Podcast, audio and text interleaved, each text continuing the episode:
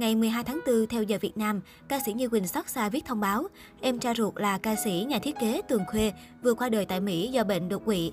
Hiện giọng ca giấc mơ cánh cò cùng người thân đang thu xếp lo hậu sự cho cố nghệ sĩ. Bên cạnh nhiều lời tiếc thương về sự ra đi đột ngột của Tường Khuê, đồng nghiệp cũng động viên an ủi Như Quỳnh sớm vượt qua nỗi đau này.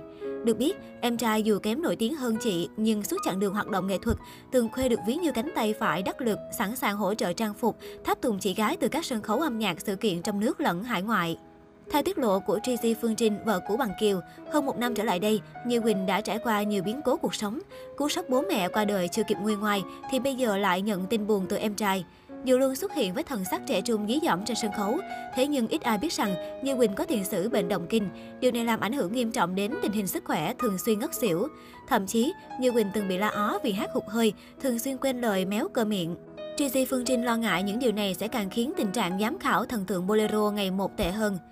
Nghĩ đến Như Quỳnh mà tội cho em ấy quá, mới vừa gặp Như cách đây vài ngày, thấy thần thái của Như tươi tắn, mình mừng lắm. Vì Như hay bị mất ngủ nên sức khỏe không được tốt cho lắm. Gia đình Như có bố mẹ và hai chị em. Mẹ Như thì mất vài năm trước. Lúc đó đám tang chỉ làm trong gia đình nên bạn bè không có cơ hội để tiễn đưa cô.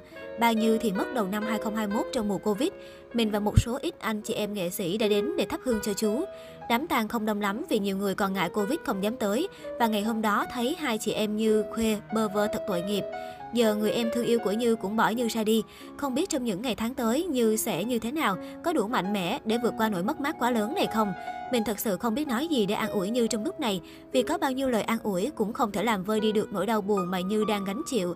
Chỉ mong Như thật mạnh mẽ và nếu có cần bất cứ điều gì thì hãy nhớ rằng mọi người luôn ở bên Như. Xin thành thật chia buồn cùng Như Quỳnh và gia đình. Tường Khuê đã được đoàn tụ với ba mẹ nên em hãy yên tâm nhé. Vợ cũ bằng Kiều nhắn nhủ.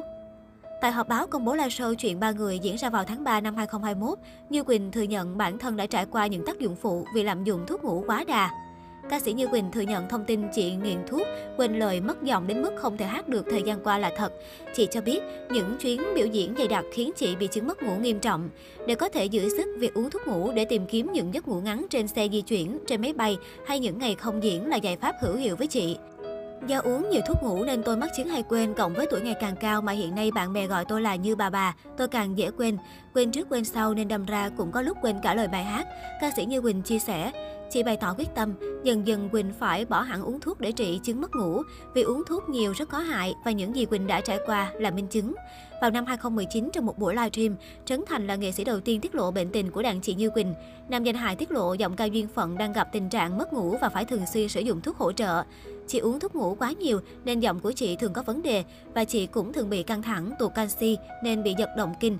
Anh kể, Trấn Thành cho biết thêm, chị Quỳnh là phải nghỉ ngơi đầy đủ thì chị hát xuất sắc. Thành từng qua Mỹ gặp chị rồi, khi chị hát live âm thanh vang lên rất là hay, nên ai nói chị Như Quỳnh hát không còn hay thì dẹp ngay tư tưởng đó đi nha. Chị có vấn đề là lâu lâu chị điều trị bệnh hay phải bay đi bay lại nhiều dẫn đến mất ngủ. Phải ai bị mất ngủ mới biết thương chị ấy.